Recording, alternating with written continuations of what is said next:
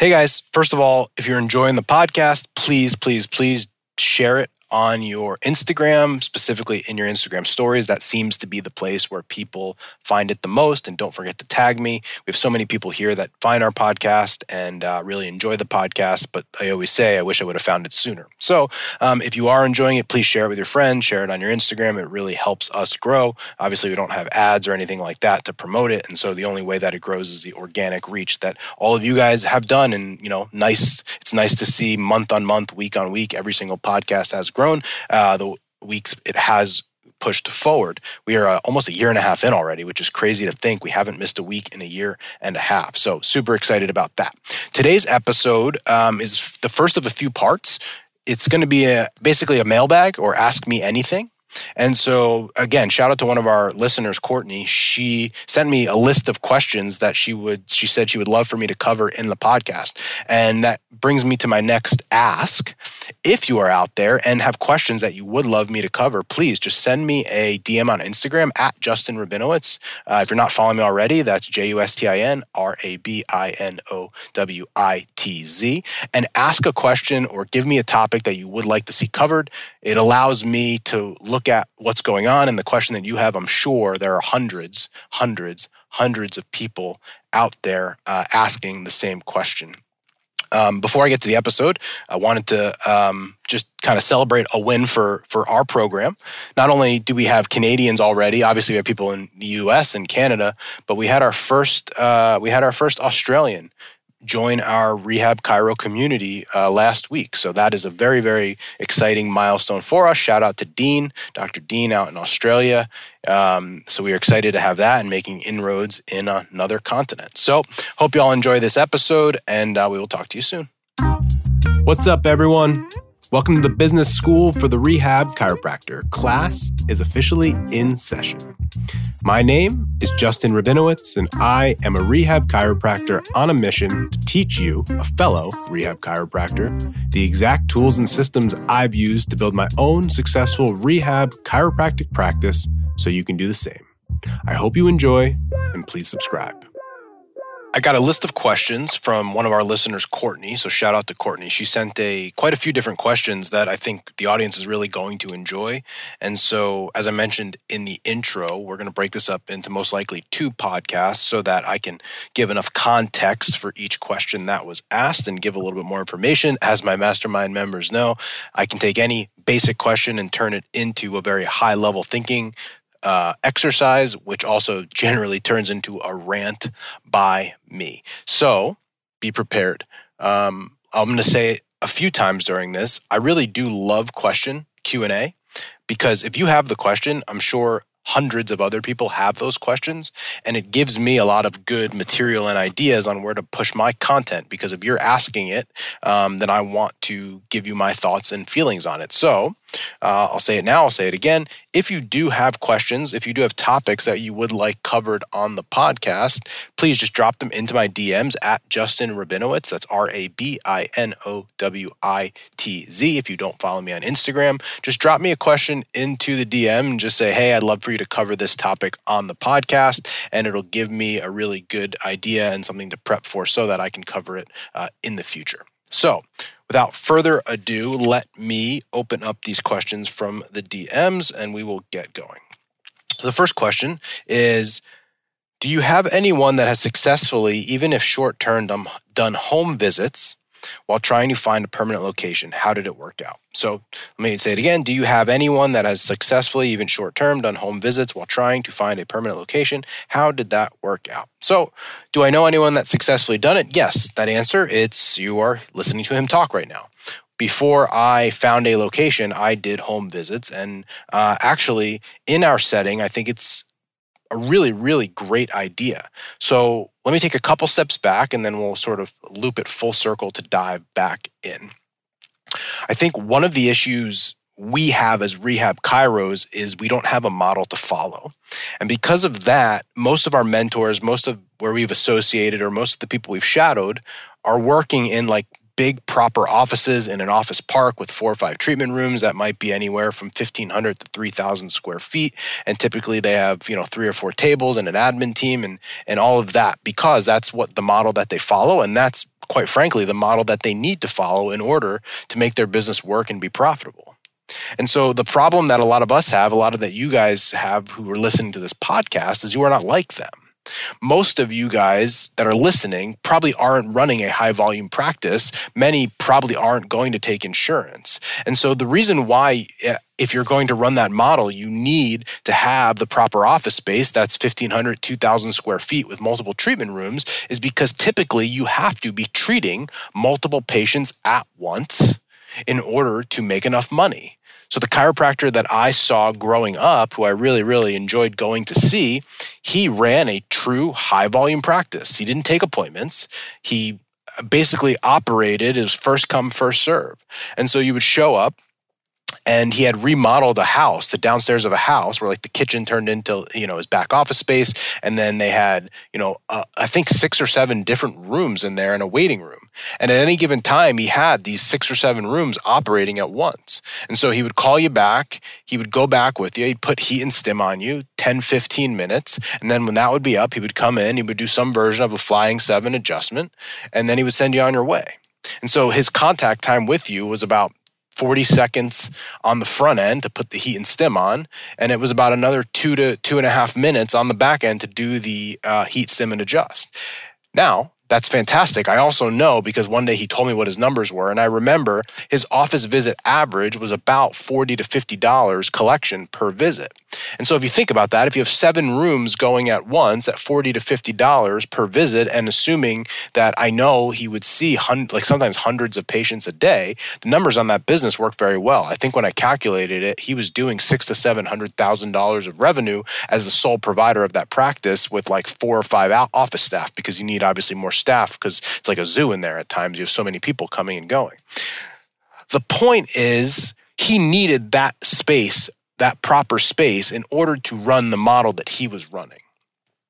If you are going to follow some version of a rehab chiropractic model, so our office, our version of it is each provider sees one patient per hour.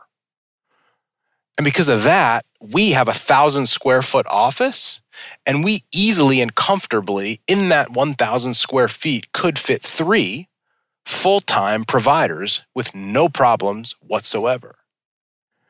And so, what I want all of you guys, no matter where you are in your journey of this rehab chiropractic journey, is to start thinking about what you actually need in an office space in order to be successful and be profitable. The reason why so many people open up originally in a gym and it can work extremely well, and it can be a more longer term solution so long as you're in a decent uh, gym, is because if you're seeing one person at a time, the best way to limit your overhead costs and still give an unbelievably great experience is renting a single room out of a gym for $1,000 per month. And then hopefully, if the gym owners are nice, you can sort of use their gym space as your rehab area you can keep your overhead unbelievably low. And quite frankly, it's all that you need. In a perfect scenario, as a solo provider, if you had a little waiting room to make someone feel comfortable and then you had a treatment room, what else do you need? Now, that all being said, going back to the original question, can you do home visits in this capacity? Actually, if you think about it, our business model allows to run a significantly higher level of success in a home visit treatment model. The only additional sort of thing to account for is the fact that you have to drive to and from someone's house. But I know that myself and our team and a lot of the people in our mastermind group can deliver an unbelievable high quality of service with a portable treatment table, a couple bands, a couple body weight things and if the gym and if the person has some equipment in their house even better for their rehab but we don't need that. It would be great to have a squat rack and a barbell but totally not necessary. And so the point that i'm getting at is from a clinical perspective you absolutely can do home visits uh, to people in your area and you're not going to lose anything that you would really lose from a proper office the second thing is our model, because typically we're higher cost, higher service, less volume, that, that way to get going is a very, very smart way to do it. Now, you don't have to do that, but I definitely advocate for it. one of the so our profession is challenging in general and you know running a rehab style practice where you're cash high ticket high price there are challenges to it one of it one of them is you have to market in a different way and number two you have to be able to sell and communicate your value because you're significantly more expensive however on the upside the upside is that the startup costs are almost nothing like literally, they could be a few hundred dollars. It's like make sure that you have proper business insurance, make sure you register an LLC. And if you have a portable table, so I bought one in chiropractic school, we still use that in our office today. But for me, it's like have table will travel. I'll go set pop ups into gyms, I'll go to people's houses, I'll do whatever I have to do in order to get it going. And for the first six months of my business, the first, so Strive to Move, which you guys see online today, which has turned into, you know, thankfully a really nice and, and big entity, that started with me putting my table in my trunk, going to friends and family's houses and, and acquaintances' houses and treating them in their house. It I then took the table and brought it to CrossFit gyms and regular gyms and Pilates and all these different places where it was like, have table, will travel. I don't have a permanent office yet. I started my practice in July of 2015. And I did not have my own actual, like, proper office location. And that was, and I had rented a room at that point. I did not even rent a room in an office until January of the next year. So I opened in July of 2015 and I didn't even have an actual office until January of 2016. One of the things that one of the things early on, while you will get objections because of price and cost and all of that, one of the objections you won't get is people won't have time because you'll go to them. And so if you think about it from a business perspective, you have to use what you have to your advantage. Honestly, and uh, this is an interesting. This is interesting. So we do get a lot, uh, not a lot, but a decent amount of people that are just starting out their practice. They worked as an associate and they're going to start and they take ChiroBiz 101. And as they're going through ChiroBiz 101, when I start asking them questions and what's going on, as soon as they start telling me that they're designing their office space and they're picking out carpet and turf and all these different things for the office, I get very, very, very nervous because almost without fail, the thing that these people forgot is that carpet doesn't pay the bills and turf doesn't pay the bills and a squat rack doesn't pay the bills. But you know what does pay the bills? Getting a customer to swipe their credit card, pay you, and you delivering a service. So in order to build your business, you must get a customer and keep a customer. But there's so many people out there that they take three, four, five, six months negotiating a lease, finding a space, getting a loan from a bank, buying equipment that they don't need, all of these different things. And they do all of the things that don't make them any money. I don't know about you guys, but like I didn't have funding for my business. I didn't have parents that gave me hundreds of millions of dollars. I didn't have a bank. I didn't have anyone bankrolling me. I was my bankroll. And because of that, I had to go find people to pay me money so that I had enough money to build the business and to like pay my mortgage and to do all the things I had to do to survive. And so if that's the case, you spending your time worrying about crap, what EHR I'm going to use, what the turf is going to be in your office, what size kettlebells do I need, how big should the squat rack be, how many dumbbells, you know, what what do I put in the front area? Do I get a coffee pot? None of that stuff is relevant. And so you going to someone's house, you treating them and getting them to swipe their card and booking a plan of care and them giving you two, three thousand dollars for you to give a world-class service early on, that's the stuff that's gonna pay your bills. And you know what happens if you get enough of those people, all of a sudden that office expense is gonna become nothing. Because if you're generating six, eight, nine, ten thousand bucks before you have an office space, wow, what a much better place to be. Now that rent, that mortgage payment, that HOA, all of the things that are going to come with you having your own office space is going to be significantly less drastic to your budget. But you know, the only thing worse than going to get an office space and building it out is getting an office space, building it out, having it look beautiful, and having no one to treat in it. And so, what I encourage all of you to do is to start thinking like an entrepreneur. Sam Parr always says you do not have a business until you sell something to someone. Let me say that again. You do not have a business until you sell something to someone. So you do not have a business when you register an LLC. You do not have a business when you pick out the carpeting. You do not have a business when you sign a lease. You do not have a business when you get a coffee pot. You do not have a business when you buy a flexion distraction table or an x-ray unit or a cold laser or a hot laser or a warm laser. You don't have a business. You have a business when someone swipes their card and pays you dollars for the service that you provide. If you don't have that, you don't have a business. So let's not conflate. Let's not conflate two different things you getting all the stuff, all the fancy things, and spending the time to do all the research on the shit that doesn't matter. What matters? That you get someone in the door, that they pay you money, and you deliver a world class service. Anything outside of that, for the most part, early on in your business is completely irrelevant. So you must figure out how to attract customers, marketing, and you must con- figure out how to sell them, sales. And then you must deliver on the thing that we know you're already good at, which is treatment. Get a customer, keep a customer. Get a customer, keep a customer. If that involves getting a customer by going to Sally's house, go to Sally's house. Go there twice on Sunday. I bet Sally has a husband and three kids. Let's get them all. And then Sally has a neighbor and she has a neighbor's neighbor and doing all of that. So early on, I think it's a fantastic idea. Is it your forever solution? No. Nothing is.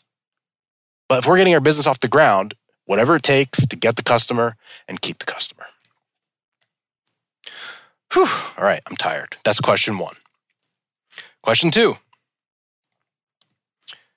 Is there anyone your courses haven't worked for and why?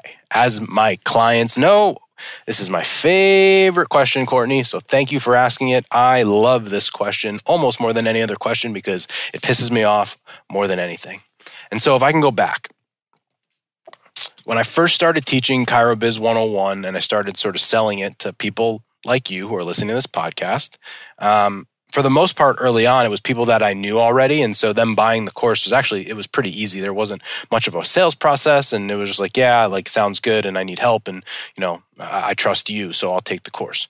But like anything in business, as it grows, you get people that you know don't show up the same way. and so I got on a call with a guy from the Midwest once, and uh, we had a really good conversation, and we get through it, and um, and then he said to me, he said just out of curiosity, uh, what's the worst someone has ever done by taking your course? And I was like totally thrown off guard by the question because no one had ever asked me it before.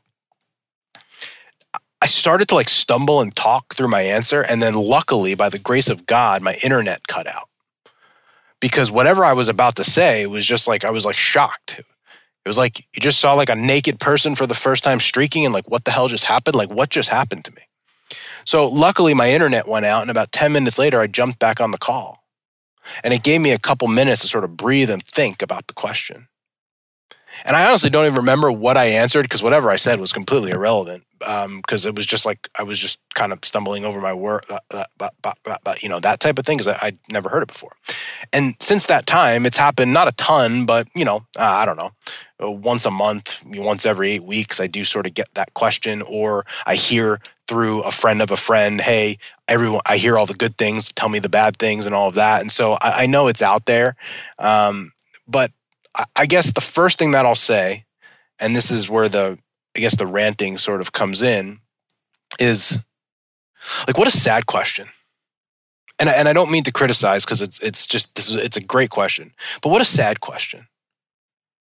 What a what an incredibly sad question to ask it literally like made me feel bad when when people it makes me feel bad when people ask that question because i understand that generally in, in life we have people that are skeptical and i get it. And realistically all of the sales process and all of our businesses you know we build it around people that are skeptical.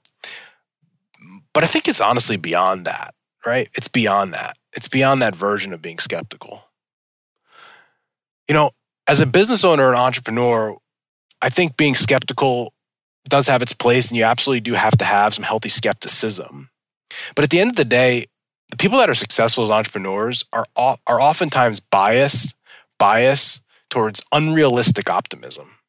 Because if you looked at the facts of going to chiropractic school and then opening a business and then trying to be cash and then doing rehab and like all the things that we do to ourselves, I mean it's absolutely it's it's insane. It's like insane. It's insane. It's like the craziest thing that anyone would ever think about doing. You're going to be an entrepreneur, a doctor, like all of these different things, student loans. I mean, the whole thing is absolutely insane. And we do it anyway. And the only way to rationalize any of it is because we've got to be almost hopelessly optimistic in our pursuit of what we're doing. And so when I hear the question of like, basically, how can I fail? Or what's the worst I can do? Like I said, it makes me sad.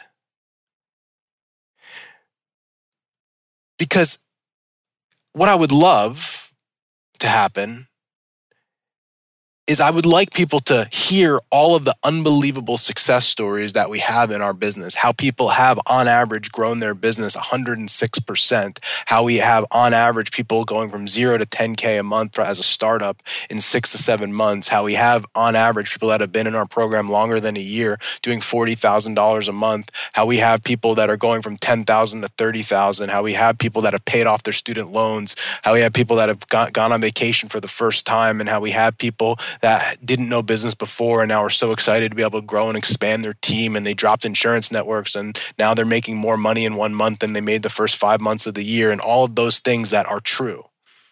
And why can't we just look at that as a potential skeptical buyer and say, if they can do it, so can I? Because sure, Sure, there are going to be people out there in any system in the world, any no fail process that are going to fail, that aren't going to get results. But if I can just share a personal outlook on me, it's when I get in a room with people that are further along than me, or when I look at a program and I see people that have had success, I don't sit there and think about all the people that haven't had success. I don't think about how I am going to be the one that's going to screw it up. What I think about, what I do is I look people and I look them in the eye and I look at what they're doing and I hear what they're saying. I say, if them, why not me? If they can do it, why can't I? They're not better than me. They're not smarter than me. They don't speak better than I do. They didn't come from a different, better background than I did. They're not going to work harder than I will. And so if they can do it, so can I. And so I encourage all of you out there, all of you out there to look at people and to look at programs and look at courses and look at whatever. And when you read the success stories and when you hear people that have had unbelievable amounts of success, I encourage you, rather than thinking, huh, how am I going to screw this up? To start thinking, how am I going to be just like them and better? Because you know what? In life, you always get what you're looking for. You always get what you're looking for.